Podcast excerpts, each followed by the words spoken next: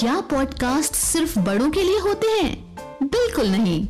मिलिए इंडिया के सबसे बड़े बच्चों के ऑडियो नेटवर्क चाइम्स से।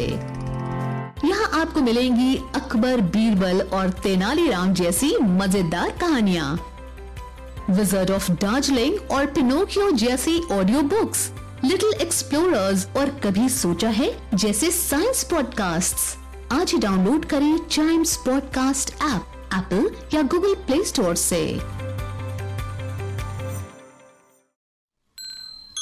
This is Chimes Radio, original podcast. Hello and welcome to a news a day podcast आज के इस एपिसोड में हम बात करेंगे भारत और इंग्लैंड के बीच चल रहे थर्ड टेस्ट मैच के पहले दिन के बारे में। सो भारत और इंग्लैंड की टीमें लीड्स के हेडिंगले मैदान पर तीसरे टेस्ट मैच में आमने सामने हैं। इंडिया ने यहाँ टॉस जीतकर पहले बल्लेबाजी का फैसला किया था।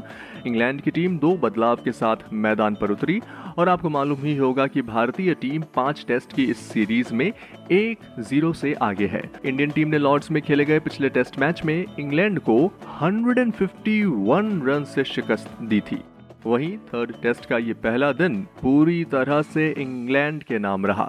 इंग्लैंड टीम ने पहले इंडिया को 78 रनों पर ऑल आउट करने में कामयाब रही। इसके बाद सलामी बल्लेबाज हसीब हमीद और रोरी बर्न्स ने अर्धशतक जड़ा और दिन का खेल खत्म होने तक इंग्लैंड ने बिना विकेट गंवाए 120 रन बना लिए हैं। इसी के साथ अब इंग्लैंड के पास कुल 42 रन की लीड हो गई है। टेस्ट के पहले दिन दूसरे ही सेशन के दौरान इंडियन टीम 78 रन पर ऑल आउट हो गई थी।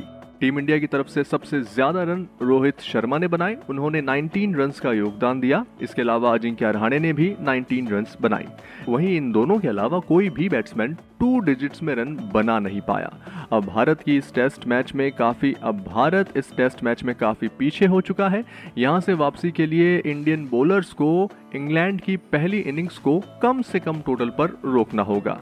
फ़िलहाल टेस्ट मैच शुरू और फ़िलहाल टेस्ट मैच शुरू हो चुका है। आप मैच एंजॉय करिए और हाँ चाइम्स रेडियो का ये वाला पॉडकास्ट न्यूज़ अडे को ज़रूर लाइक शेयर और सब्सक्राइब कर ले ताकि आपसे इसका कोई भी एपिसोड मिस ना हो जाए। Till then see you and always keep chiming और हाँ चीयर्स करना मत भूलना इंडियन टीम को। लास्ट टाइम चीयर्स किया था तो देखो लॉर्ड्स में जीत गए थे, है ना?